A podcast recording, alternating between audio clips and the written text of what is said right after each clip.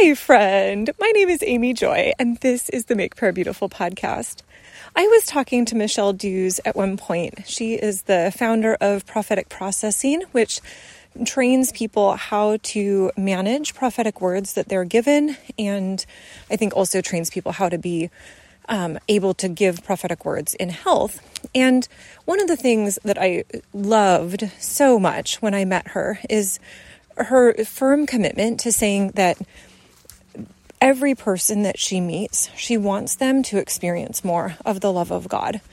And so that's so beautiful. But I also really found it fascinating that she said, Amy, most people are able to access some level of what is happening in the spiritual realm just by being kind of open to it, which I thought was really interesting. And I didn't grow up in a tradition like this at all. And so I reflect sometimes how fascinating it is to me that at different times in the past, I've had these little flashes of insight, but I wouldn't necessarily know what to do with them. Like, at one point, I was stopped at the post office and a white van drove past, and I had this moment of like, oh, that has not been used for good. That has been used for evil. And I I basically just said, Lord, I am asking that anything that would be tending toward evil in that place, that you would, as you say in the Psalms, break out the teeth of the wicked, don't allow them to harm anymore. And I ask that anyone that would have been harmed because of that van or in that van or related to that van, that you would be giving healing and uh, restoration to those people. And I don't know that there's a whole lot more I could do with that. And so I also appreciated when I was talking to Cindy McFadden, who I go to for healing prayer, one of the things that she said was that she believes that for people who pray that they just have inputs and she said i very rarely act on an input i assume that everything that i receive is given to me so that I can pray into it.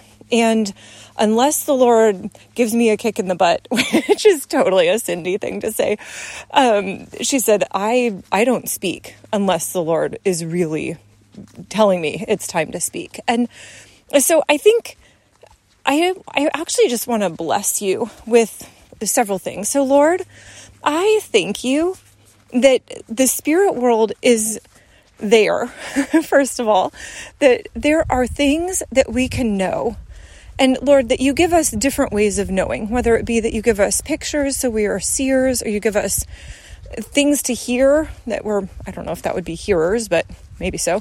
That sometimes we know things or sometimes we feel things, that we might have a combination, and there might be other categories that I just haven't heard described. But Lord, you give us the ability to know things.